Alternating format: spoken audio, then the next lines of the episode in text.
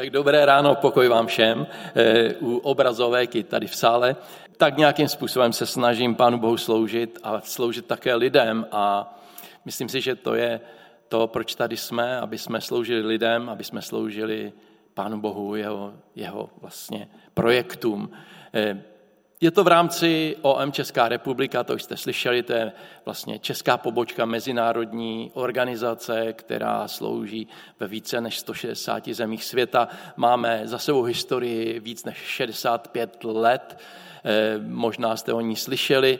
Dneska není prostor pro to, abychom se zabývali historií OM, ale něco bych vám málo chtěl říct o OM Česká republika. Co vlastně děláme, jak sloužíme, v, čem, v jakých projektech jsme zapojeni. A tak bych prosil, aby nám eh, technici tam pustili první PowerPoint, který představí v takových krátkých krocích, kdo jsme, OM Česká republika a co děláme.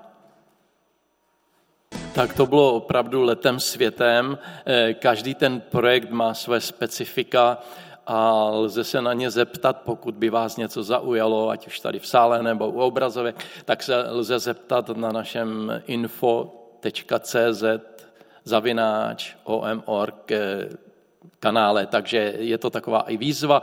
Já tady potom nechám po mém odjezdu nějaké brožury, kde ty kontaktní informace budou permanentně a můžete si to najít na Facebooku OMček a můžete to brzo najít i na našich nových stránkách. V tuhle chvíli se ale chceme společně zabývat otázkou misie. A misii nesmí zastavit žádná nemoc, žádná pandémie, protože čas tiká a lidé umírají. A právě protože umírají, tak velice záleží, jestli se k ním ještě za jejich života dostane dobrá zpráva.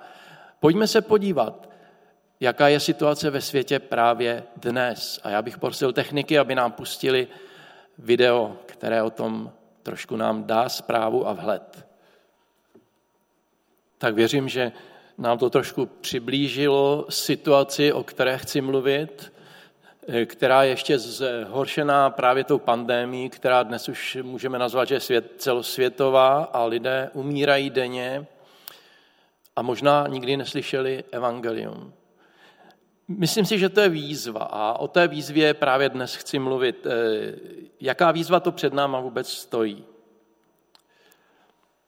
A já si myslím, že misie je něco, o čem církev musí mluvit a musí o tom mluvit dnes, v těchto dnech. A tak bych chtěl začít třemi otázkami.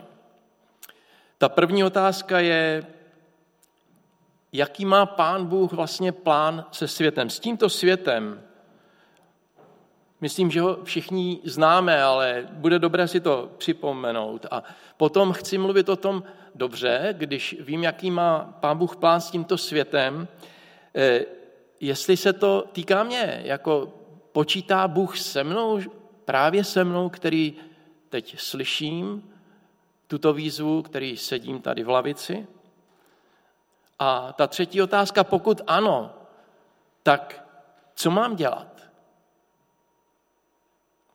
Tady bych se trošku zastavil, protože si myslím, že to je největší problém pro lidi, když, když se zamýšlejí dobře, misie, ale jak do toho mám vstoupit? Ten, kdo hledá, je napsáno, že najde. Když člověk má v srdci tu touhu pána poslechnout, začne o tom přemýšlet, pán Bůh si najde svoji cestu. Mně to připomíná příběh můj a příběh mé ženy, když jsme v roce 87 chtěli utéct, eh, to bylo ještě dřív v 85. v komunismu, hlubokém komunismu. Chtěli jsme pryč z této země, protože jsme nechtěli děti vychovávat pod tlakem komunismu a velži komunismu. Bylo těžké zvěstovat evangelium a církev eh, sama nás zrazovala, aby jsme to dělali, že to je nebezpečné. A my jsme tehdy byli tak zoufalí, že jsme si řekli, už nechceme Nechceme prostě žít tady v té zemi, chceme do svobody. A tak jsme úplně zázračně získali výjezdní doložky do bývalé Jugoslávie, celá rodina, což nebylo až tak obvyklé. Mysleli, jsme, že Pán Bůh nám to potvrzuje, že to je pro nás cesta. No, nebyla. E, má to svoje prostě konsekvence, to, co se stalo. Museli jsme se vrátit, předtím jsme vyprázdnili byt, rozprodali všechno s tím, že už se nikdy nevrátíme, tak jsme se vrátili ještě pozdě, takže jsem měl problém i e, v práci.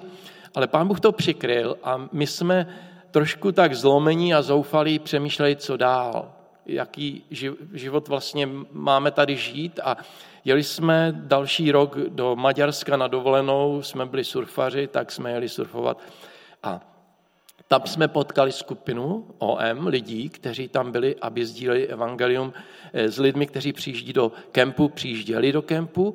A my jsme se k tomu tak nějak nachomítli a připojili jsme se, oni si nás všimli a pozvali nás do týmu a to určilo vlastně tu cestu, po které jsme potom šli, protože nás pozvali i na další rok a situace se vyvíjela tak, že nakonec jsme deset let po pádu komunismu vedli biblickou školu tady v Čechách a potom jsem byl povolán, abych vedl OM. E, prostě pán Bůh si najde cesty, i když někdy nejsou jednoduché, když máš v srdci touhu mu sloužit, tak prostě tě vezme dokola, když bych to takhle zjednodušil. Tak pojďme teď se podívat do písma, do první Timoteovi, do druhé kapitoly, do prvních čtyřech veršů, kdy jestli máte u svých obrazovek eh, Bible, tak si otevřete nebo svoje iPady či telefony, tam, kde máte stáhnutou Bibli. První Timoteova, druhá kapitola, první a čtvrtý verš nám vlastně dává odpověď na tu otázku, jaký má pán Bůh plán se světem.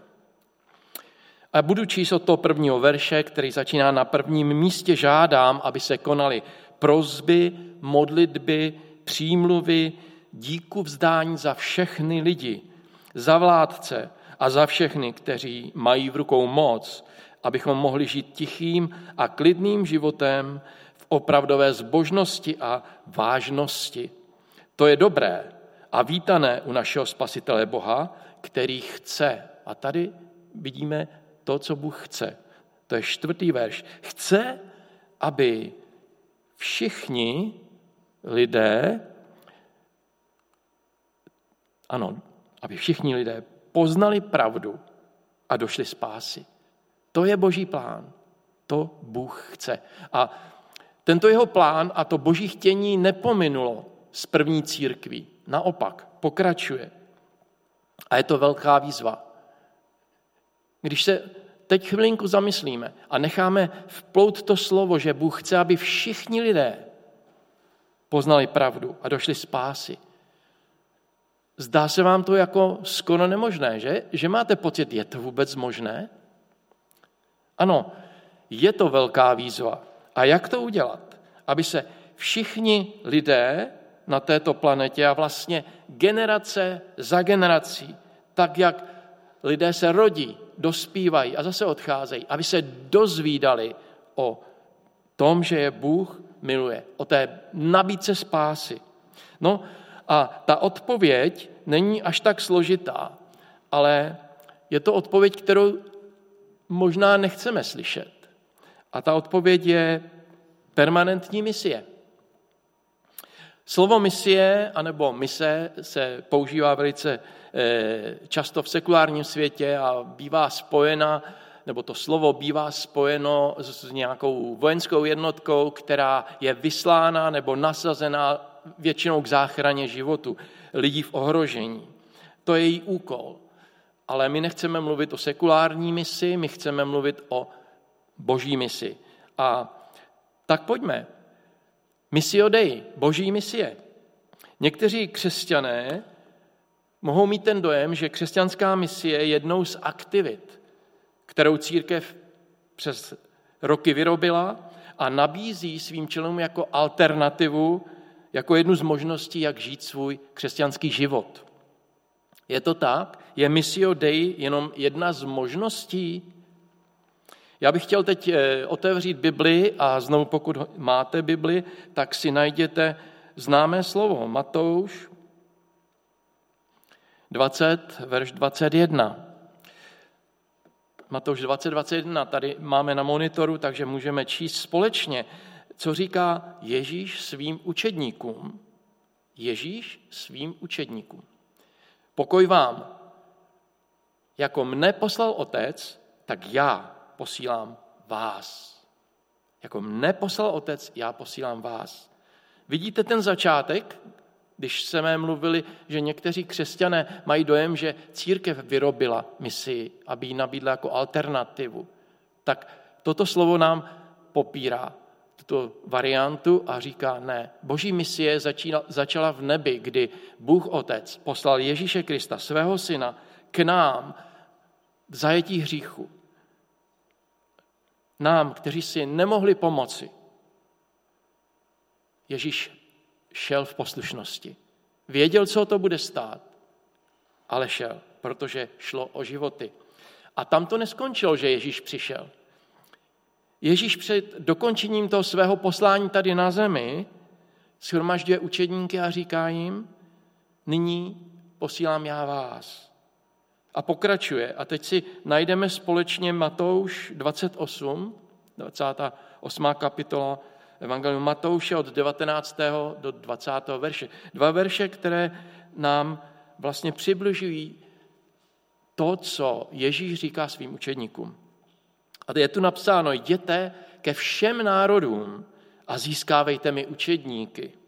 Křtěte je ve jménu Otce, i Syna, i Ducha Svatého a učte je, aby zachovávali všechno, co jsem vám přikázal. E, Danda to tady zmínil, já si myslím, že je důležité si říct, že když mluvíme o misii, misie začíná ve vaší rodině. Ale tam nekončí. Pokračuje to do města, do vesnice. Ale tam to také nekončí. Pokračuje to do celého světa. A není to lidský projekt, je to boží plán. Plán záchrany lidí pro věčnost, ke kterému Bůh stále volá svoji církev. A my si nemůžeme ze svých životů vytěsňovat jako něco, co se nás osobně netýká, anebo ji zařadit do kategorie zájmová činnost. Já bych tady chtěl teď eh, přinést několik pohledů, co misie není. Tak, misie není na prvním místě volnočasová aktivita v církvi. Když už nemám co dělat, anebo mám prázdniny, no tak nějak to na, musím naplnit a tak dobře, co kdybych šel si zkusit misii. Pokud to by byla motivace, tak není správná, protože misie není volnočasová aktivita. Misie není taky jedna z možných alternativ, jak žít svůj křesťanský život. A misie není pro osamělé běžce. Myslím si, že eh, jsme to neslyšeli, jak je důležité mít tým modlitební podpory. Moňa, je to Moňa? Dobře jsem to řekl po slesku. Eh, zvala Zvala nás, aby jsme se připojili, aby jsme podpořili. Jak je nutné mít tým. Ano, pán Bůh dal mandát církvi, nejenom jednotlivcům, celé církvi. To je dobré si uvědomit. Takže misie není pro osamělé běžce. A naopak, několik bodů, co misie je. Misie je na prvním místě příkaz Ježíše. E, je to, když dobře čtete a jste češtináři, když čtěte to slovo jděte, tak to není, že pán Ježíš prosí lidi, když budete mít čas nebo kdyby se vám chtělo. Je to příkaz. Tak to je příkaz Ježíše na prvním místě. Na druhém místě je to vlastně pokračování toho, co pán Bůh začal, co Ježíš začal skrze, skrze svoji osobu.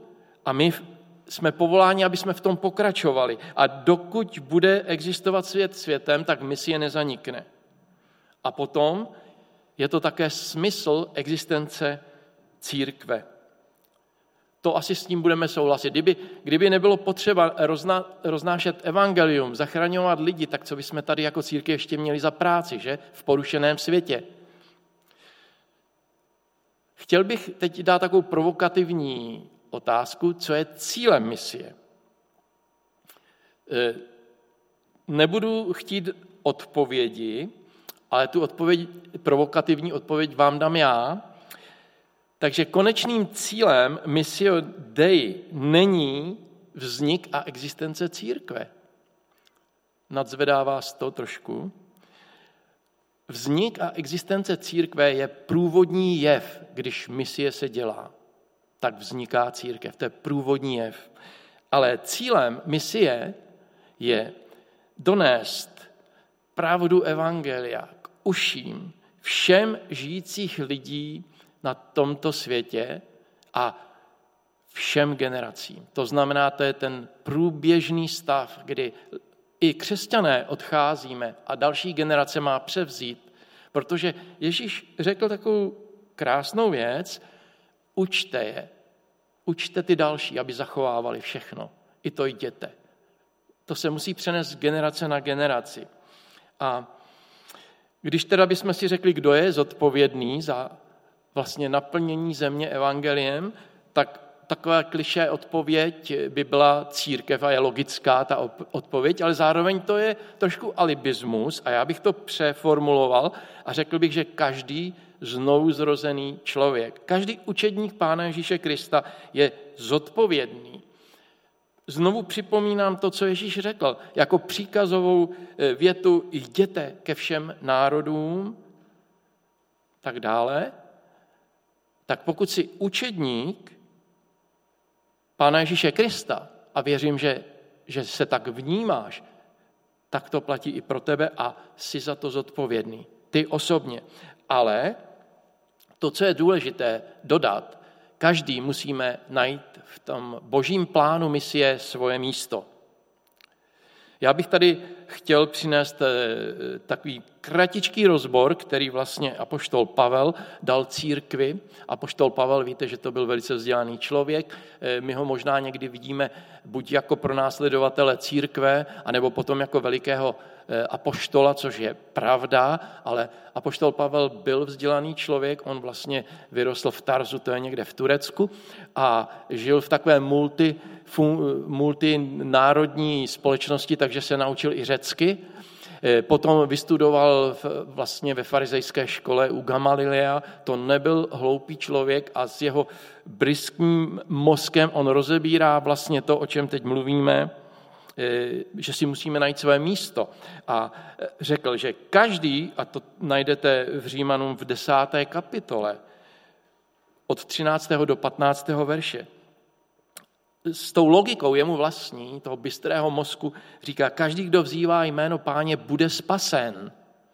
Ale jak mohou vzývat toho, v něhož neuvěřili? A jak mohou uvěřit v toho, o kom neslyšeli? A jak mohou uslyšet, není-li tu nikdo, kdo by zvěstoval? A jak mohou zvěstovat, nejsou-li posláni? No tak tady v těch verších můžeme vidět tři skupiny lidí minimálně. Ti, kteří neslyšeli, to je ta první skupina. Ta druhá skupina jsou ti, kteří mají jít a kteří, kteří zvěstují. A ta třetí skupina jsou ti, kteří vysílají. Kteří mají zodpovědnost. A já bych se chtěl u té třetí skupiny krátce zastavit. Protože ta první skupina je jasná, to jsou nevěřící lidé, kteří nemají šanci, dokud neuslyší evangelium, aby se obrátili k pánu a začali vzývat jméno páně a byli zachráněni. Ta druhá skupina to jsou ty frontoví bojovníci, kteří vyrážejí do misie, tam, kde ještě evangelium není. Ať už je to v naší rodině, nebo je to ve městě, nebo v sousední zemi, anebo v Gáně, kam jezdíme, nebo v Nepálu, kde byla manželka Dandy se mnou eh, vysoko v horách, aby jsme donesli evangelium tam, kde nikdy neslyšeli. To jsou ty frontoví bojovníci. Ale oni by tam nemohli jít, kdyby za nimi nebyla armáda těch, kteří je vyslali a kteří je budou podporovat. A to je ta, ten úkol těch, kteří vysílají. A těch je většina, protože kdyby jsme vyrazili všichni do boje, někam do země, tak tady by to vypadalo asi tak jako dneska, že je tu kolik raz, dva, tři, čtyři, pět, šest, ještě jsou technici čtyři nahoře, deset lidí, já jsem jedenáctý, protože všichni bychom byli na misijním poli, ale tam bychom asi umřeli hlady, protože by nás nikdo nemohl finančně podporovat a možná bychom to nepřežili i z toho důvodu, že se za nás nikdo nemodlí, protože to je důležitá nebo důležitý aspekt každé misie. Eh, to bylo na vyprávění, co zažíváme v cizině za útoky duchovní, ale jsme krytí modlitbami. A to je úkol těch, kteří vysílají. Takže do misie jsme zváni všichni. Ať už jako ti, kteří jdou, nebo až, ať už jako ti, kteří vysílají a mají zodpovědnost finančně podporovat, modlitebně podporovat, morálně podporovat a těch aspektů je daleko víc pro ty, co zůstávají. A všichni dohromady máme mít, máme uchopit tu misi Boží. Jsme posláni všichni. Takže moje otázka, jaké je tvoje místo v misi? Jsi ten, který má být v přední misi? Nebo jsi ten, který má podporovat misi finančně nebo modlitebně? V každém případě nezůstaň rozpojený. Zapoj se. To je výzva dnešního rána. A tím nechci skončit. Já chci dát i konkrétní nabídky tomuto sboru, aby jsme společně přinesli v létě evangelium. Je to zejména pro mladé lidi, kteří mají prázdniny eh, přes léto a poprosím techniky, aby mě tam eh, dali další PowerPoint, čtyřku. Ale není to limitováno jenom tím, že jste studenti. Můžete všichni se zapojit. A chtěl bych představit několik projektů, eh, které jako OM nabízíme, i když je jich daleko více, ale vybral se jenom ty, které jsou takové jako eh, hodně mm, pro, schůdné pro nás jako z Čech. I finančně, i vzdálenostně. Eh, první je Belgie, ta nám padla, ale tak tu můžeme pominout. Druhá možnost je Rumunsko v létě. Eh, Rumunsko v červenci u moře, u Černého moře je to eh, evangelizace, prostě eh, je tam spoustu turistů, kteří přijíždějí se opalovat a hm, strávit svoji dovolenou a my jako OM organizujeme v těch kempech a mezi lidmi evangelizace face to face, to je z očí do očí, potkáváme lidi a říkáme jim, pokud mají zájem, evangelium.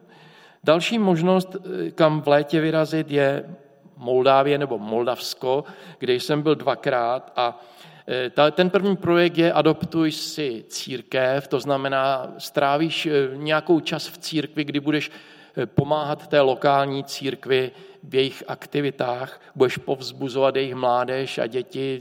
Společně s tím týmem OM vytvoříte programy večerní, které tam potom budou a budete si vytvářet prostě vztahy.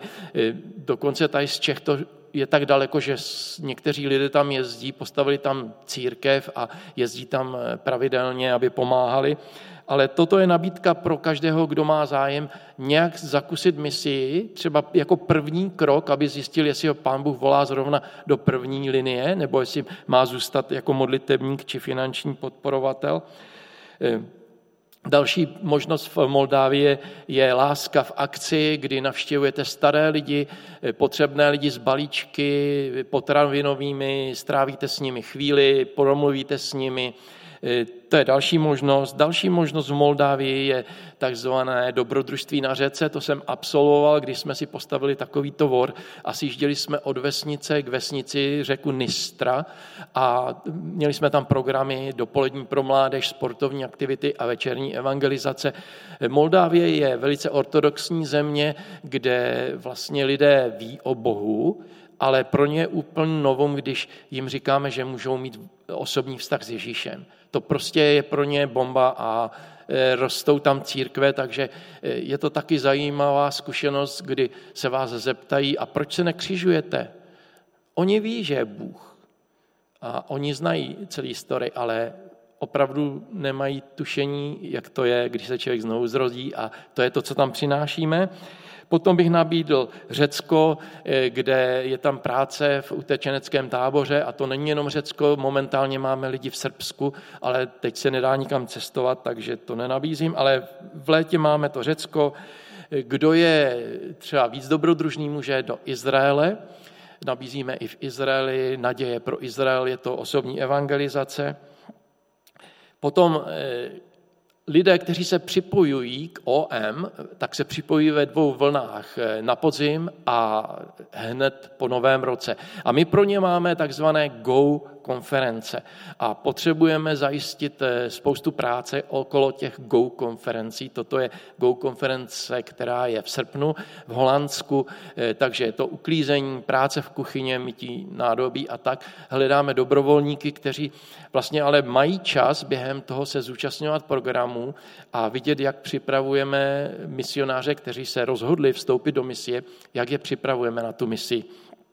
Potom eh, tady máme eh, Teen Street. Eh, Teen Street, já nevím, jestli tady někdo z té církve byl na Teen Street v minulosti. To je konference pro mladé, úplně úžasná věc, kde lidé opravdu se setkávají s Ježíšem, ale je potřeba jí zase zajistit dobrovolníky a je to i pro náctileté od 13 do 17 let konference, takže kdyby rodiče vás třeba zaujalo to, že by vaši vaše děti, které prostě nějak vidíte, nemají úplně osobní vztah s Ježíšem a chtěli byste jim v tom pomoct, tak eh, podle mé zkušenosti tam se dějí věci. Tam skutečně Pán Bůh dělá to, že, že lidé, mladí lidé, 13 až 17 let, vydávají svoje životy Ježíši masově.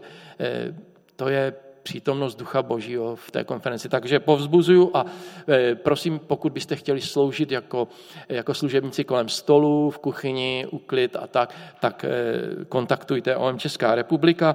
Tak a teď už mám poslední nabídku a to je Ghana v září. Pokud jste e, zdravotník, chcete nějak se zapojit, ještě takže dobře, děkuji, já jsem nesledoval. Pokud jste zdravotníci a e, zaujalo vás to, nebo by vás to zaujalo, e, letět do severní Ghany a pomáhat tam jako zdravotník, ale také sdílet evangelium, tak kontaktujte OM Česká republika.